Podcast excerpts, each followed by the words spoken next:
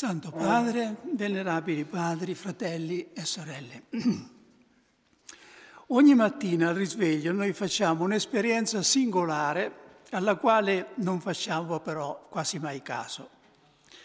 Durante la notte le cose intorno a noi esistevano, erano come le avevamo lasciate la sera prima, il letto, la finestra, la stanza.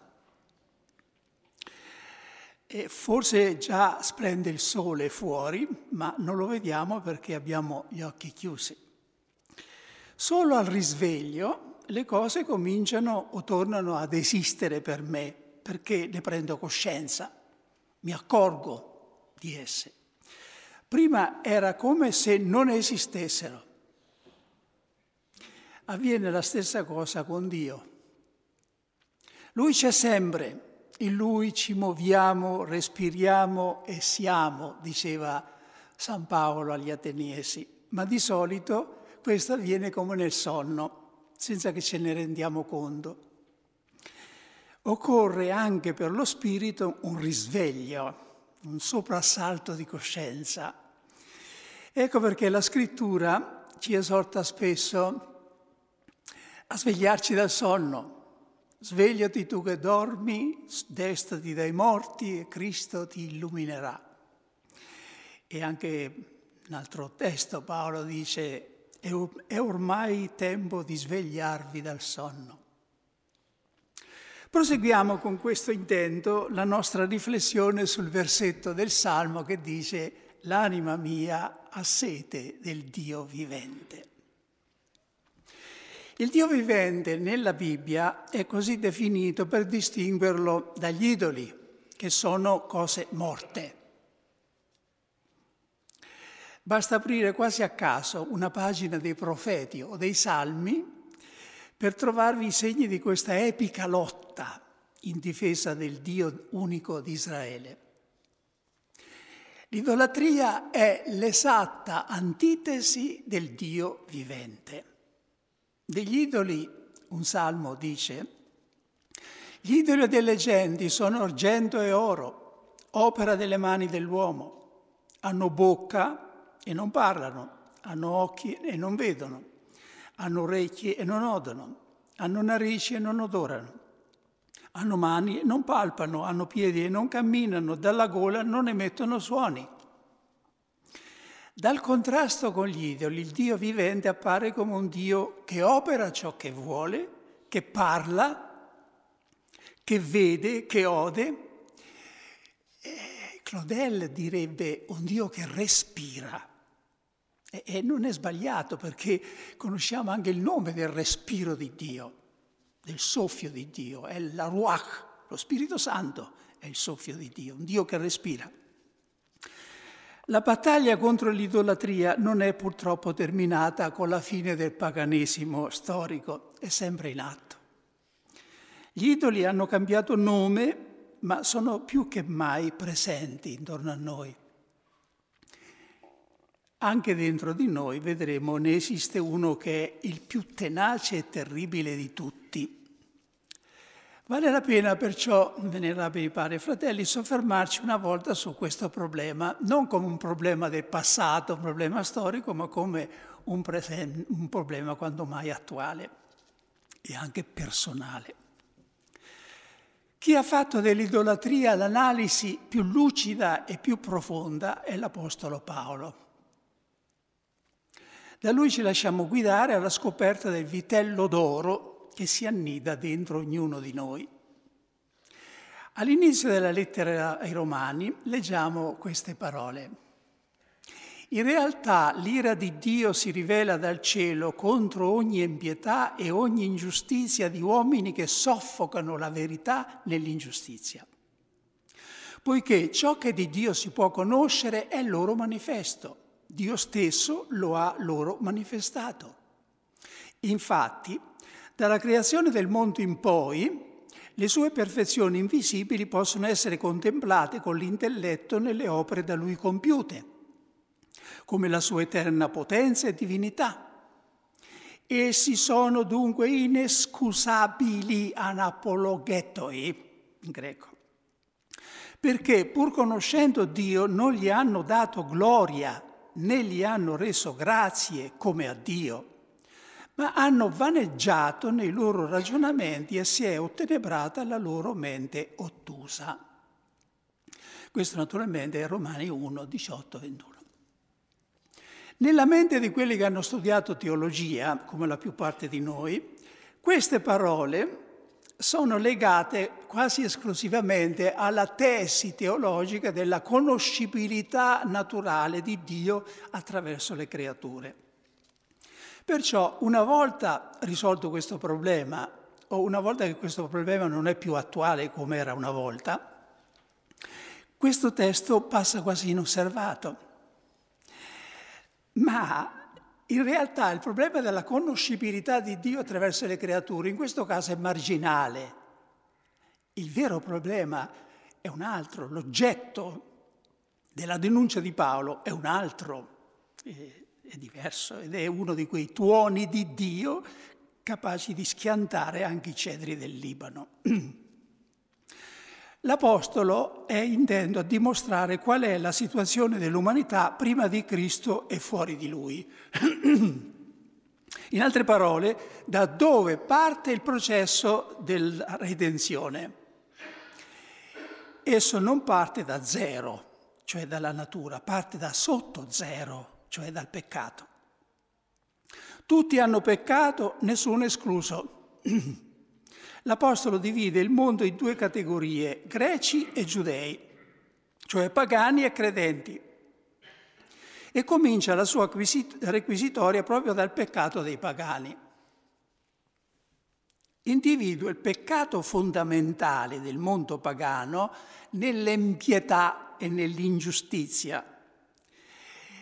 Dice che esso è un attentato alla verità, un tenere la verità prigioniera dell'ingiustizia.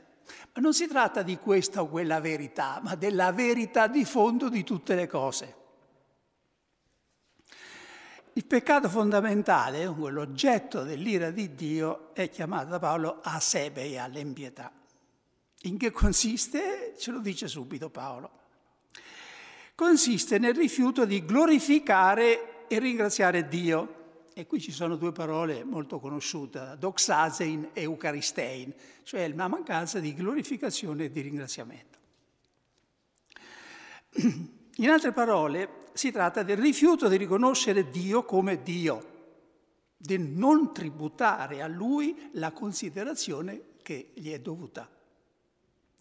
Consiste, potremmo dire, nell'ignorare Dio dove però ignorare non ha il senso di non sapere che esiste, ma il senso di fare come se non esistesse. Nell'Antico Testamento sentiamo Mosè che grida al popolo, riconoscete che Dio è Dio. Sembra una tautologia, ma non lo è. Riconoscete che Dio è Dio. E un salmista riprende questo grido dicendo riconoscete che il Signore è Dio, Egli ci ha fatti e noi siamo Suoi. Ridotto al suo nucleo germinativo, il peccato è negare questo riconoscimento. È il tentativo da parte della creatura di annullare l'infinita differenza qualitativa che esiste tra Dio e noi, tra il creatore e le creature.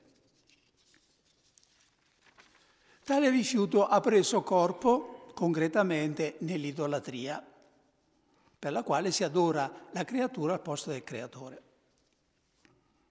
I pagani, prosegue l'Apostolo, hanno vaneggiato nei loro ragionamenti e si è ottenebrata la loro mente ottusa mentre si dichiaravano sapienti, e continuano a farlo anche oggi, mentre si dichiaravano sapienti, sono diventati stolti e hanno cambiato la gloria dell'incorruttibile Dio con l'immagine e la figura dell'uomo corruttibile, di uccelli, di quadrupedi e di rettili.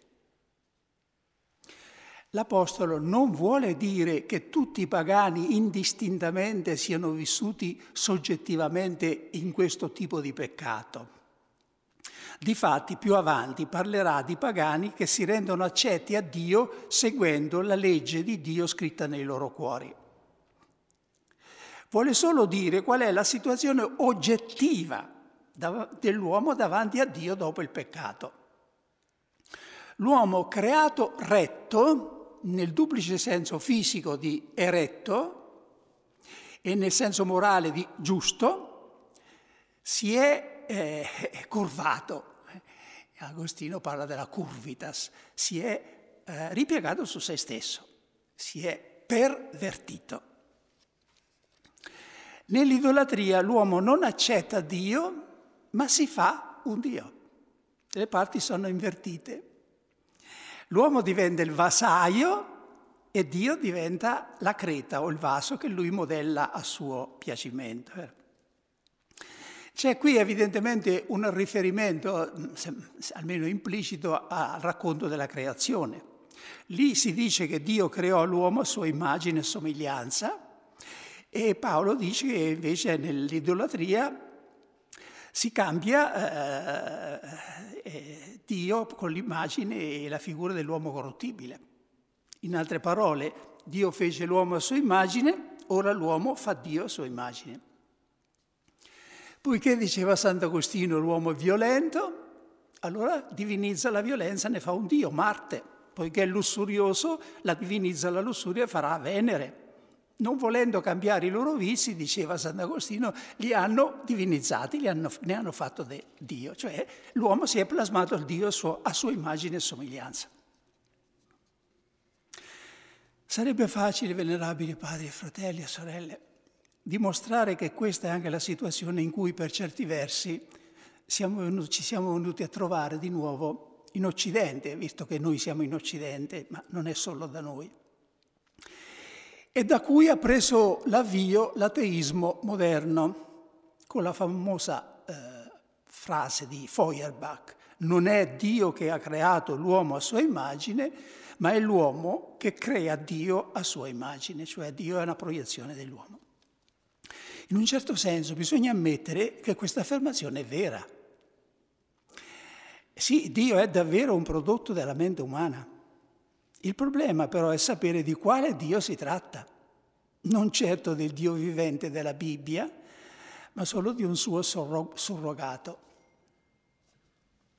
Immaginiamo che oggi uno squilibrato prenda a martellate la statua di Davide di Michelangelo che si trova all'aperto davanti al Palazzo della Signoria a Firenze. E poi si mette a gridare con aria di trionfo, ho distrutto il Davide di Michelangelo. Il Davide di Michelangelo non c'è più. Non sa, povero illuso, che quello era soltanto un calco, una copia per turisti frettolosi perché il vero Davide Michelangelo, in seguito a un, att- a un attentato del genere avvenuto in passato, è stato ritirato dalla circolazione e si trova al sicuro nella galleria dell'Accademia. È quello che è successo a Nietzsche, quando per bocca di un suo personaggio ha proclamato abbiamo ucciso Dio. Abbiamo ucciso Dio.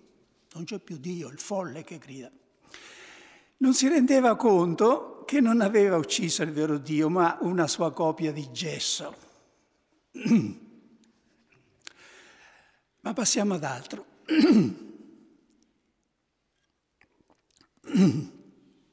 Noi non siamo qui per confutare l'ateismo moderno, almeno in questo momento, o per fare un corso di teologia pastorale. Siamo qui per fare un cammino di conversione personale, quaresimale. Che parte abbiamo noi, e intendo noi nel senso di noi che siamo qui, di noi credenti, nella tremenda requisitoria della Bibbia contro l'idolatria? Stando a quanto detto fin qui, sembrerebbe che noi abbiamo più che altro il ruolo di accusatori.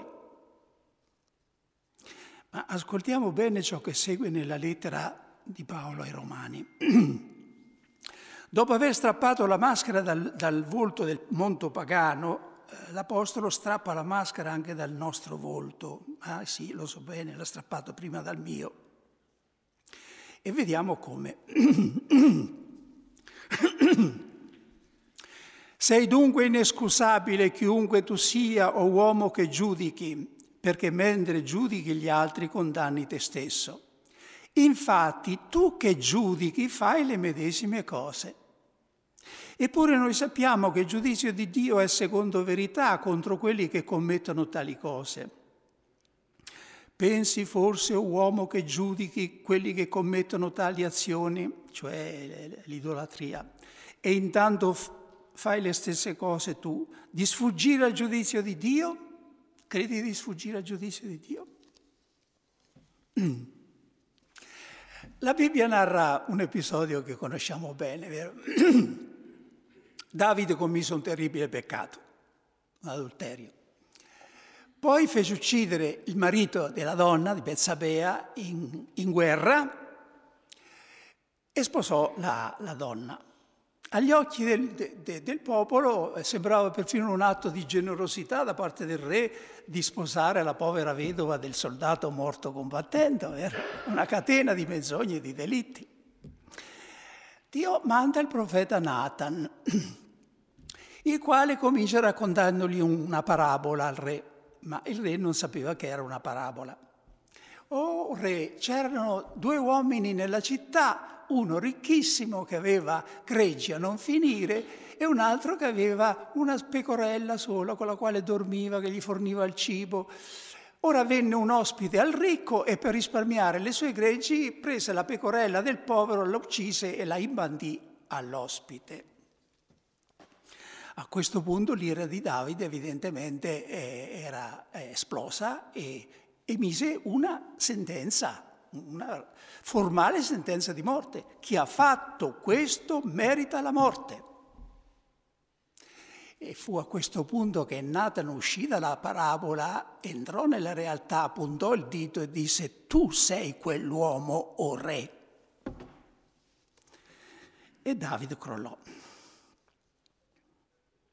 E ciò che fa con noi l'Apostolo Paolo Passando dal primo capitolo al secondo, perché il brano che ho letto appena è l'inizio del secondo capitolo, Paolo fa più o meno quello che fece Nathan, cioè dopo aver trascinato eh, i lettori in giusta ira contro i, i, i, i, pagani, gli idolatri, di colpo si volge verso di noi e dice guarda che tu sei quell'uomo, tu fai le stesse cose. La, la, ricomparsa a questo punto dell'aggettivo inescusabile che ho sottolineato in greco, anapologetos, eh, eh, tu sei inescusabile, è chiaro che dice, eh, si riferisce ai pagani. Loro erano inescusabili, lo sei anche tu. Chi è quest'uomo inescusabile? Chi è quest'uomo che giudica gli altri e non si accorge che fa le stesse cose?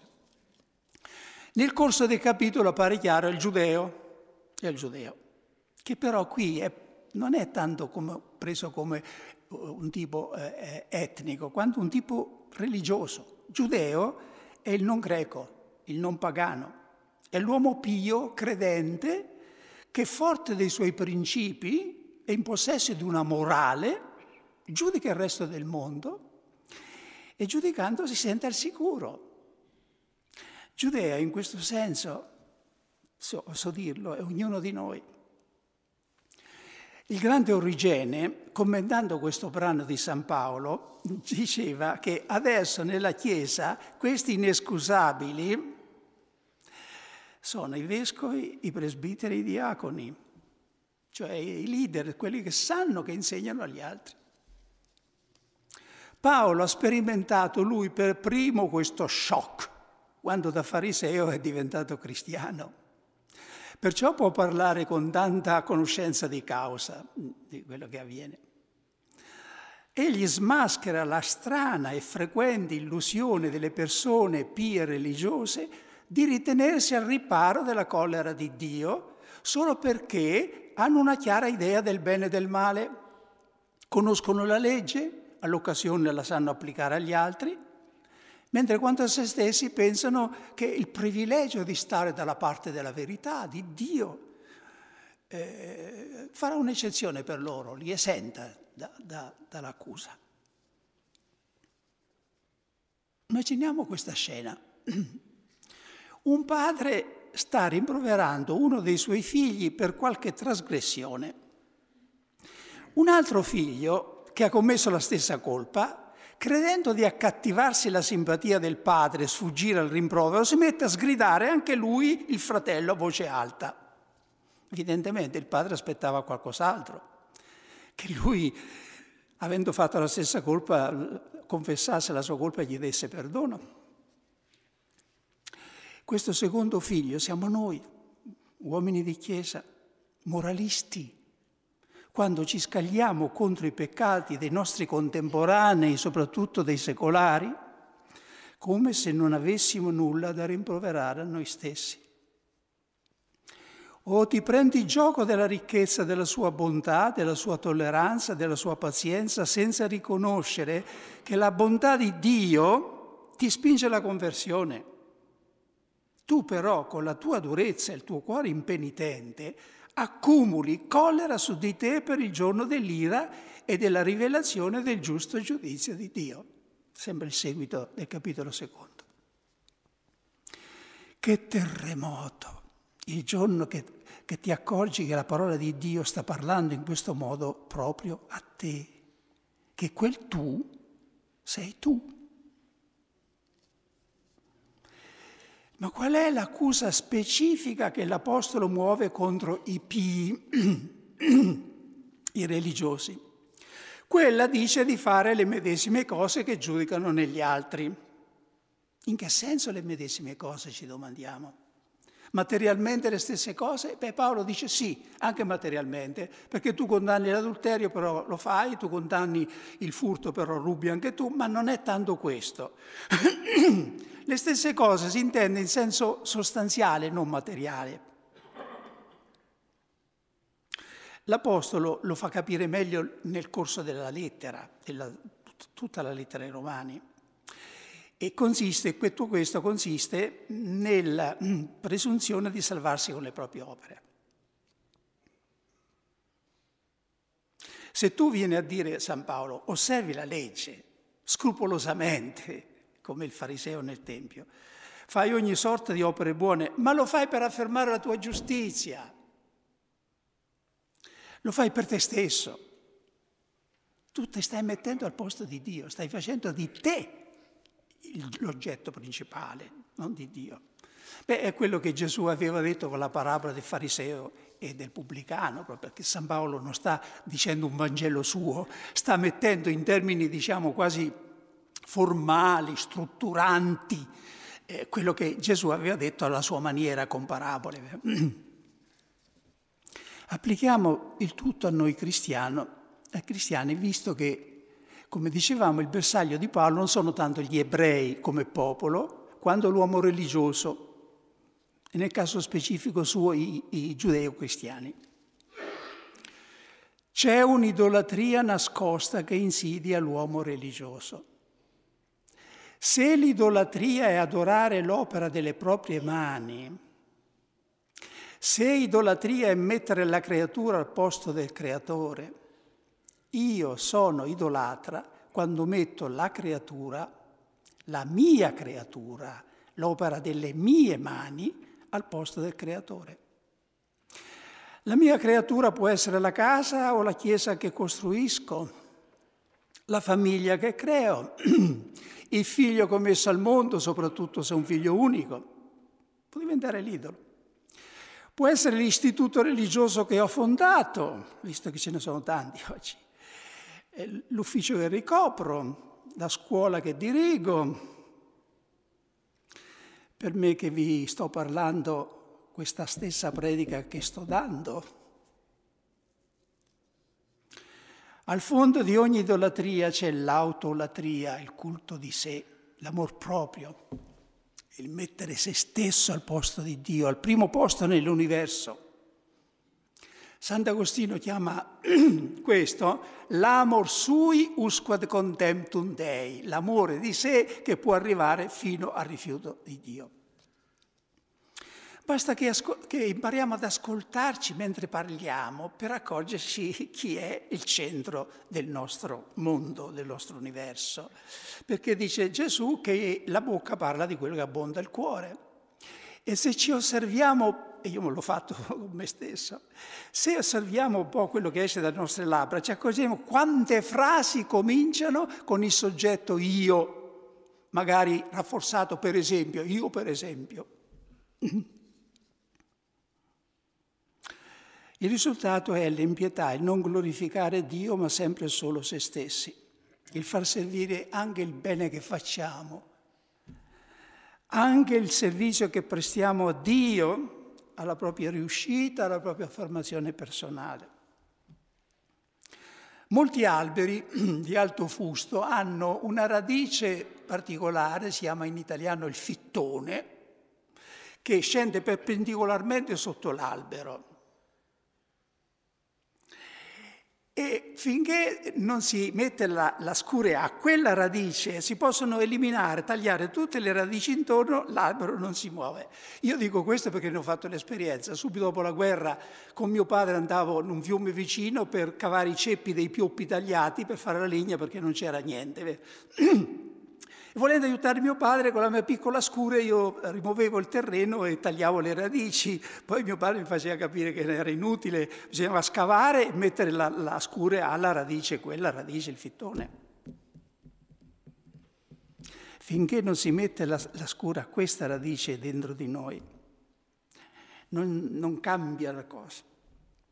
Perché quel posto lì è molto stretto, non c'erano due posti, o c'è Dio o c'è l'io. Forse rientrando in, in me stesso e sarebbe una grande grazia di Dio. Siamo pronti a questo punto a riconoscere la verità che finora, più o meno consciamente si intende, io ho vissuto per me stesso, che sono anch'io coinvolto quindi nel mistero dell'impietà. Lo Spirito Santo mi ha convinto di peccato e comincia il miracolo sempre nuovo e meraviglioso della conversione. Se il peccato, come ci ha spiegato Agostino, è consistito nel ripiegamento su se stessi, la conversione più radicale consiste nel raddrizzarci, nel rivolgerci verso Dio. Non possiamo farlo nel corso di una predica e neppure di una quaresima, naturalmente, però possiamo prendere la decisione di quello che conta per Dio, di farlo. E per Dio è come se l'avessimo già fatto. Nei viaggi spaziali c'è un momento critico ed è quando il veicolo esce dall'attrazione della Terra e entra nell'attrazione di un altro pianeta eh, o del Sole. Nella vita spirituale questo momento critico, inversione di moto, è quando uno smette di gravitare intorno al suo io ed entra nell'orbita di Dio in modo stabile e irreversibile, non ci illudiamo, questo avverrà solo dopo la nostra morte. Ma è possibile avvicinarci adesso e la Quaresima dovrebbe essere l'occasione per fare un passo in quella direzione. Se mi schiero con tutto me stesso dalla parte di Dio contro il mio io, divento alleato di Dio e quindi siamo in due a lottare contro lo stesso nemico e la vittoria è assicurata. Il nostro io sarà come un pesce tirato fuori dall'acqua che per un po' guizzerà, si diminuirà, però è destinato a morire fuori dall'acqua. Non è però una morte, è la vita, è la vita. Perché Gesù ha detto chi vuole salvare la propria vita la perderà, chi vuole salvare il proprio io lo perderà, e chi invece perde la propria vita la salverà. Nella misura in cui l'uomo e la donna vecchia muoiono a se stessi, nasce l'uomo e la donna nuova, creato secondo Dio, nella giustizia e nella vera santità. L'uomo o la donna che segretamente ognuno vorrebbe essere. Venerabili padri e fratelli, per nostra fortuna non siamo soli in questa impresa Ricordiamo le parole della bellissima preghiera eucaristica quarta che precedono immediatamente la consacrazione. e perché non viviamo più per noi stessi, ma per Lui che è morto e risorto per noi, ha mandato, o oh Padre, lo Spirito Santo, primo dono ai credenti, a perfezionare ogni, la sua opera nel mondo e compiere ogni santificazione. Che lo Spirito Santo ci aiuti a realizzare sempre di nuovo la vera impresa della nostra vita, che è la conversione. E così sia.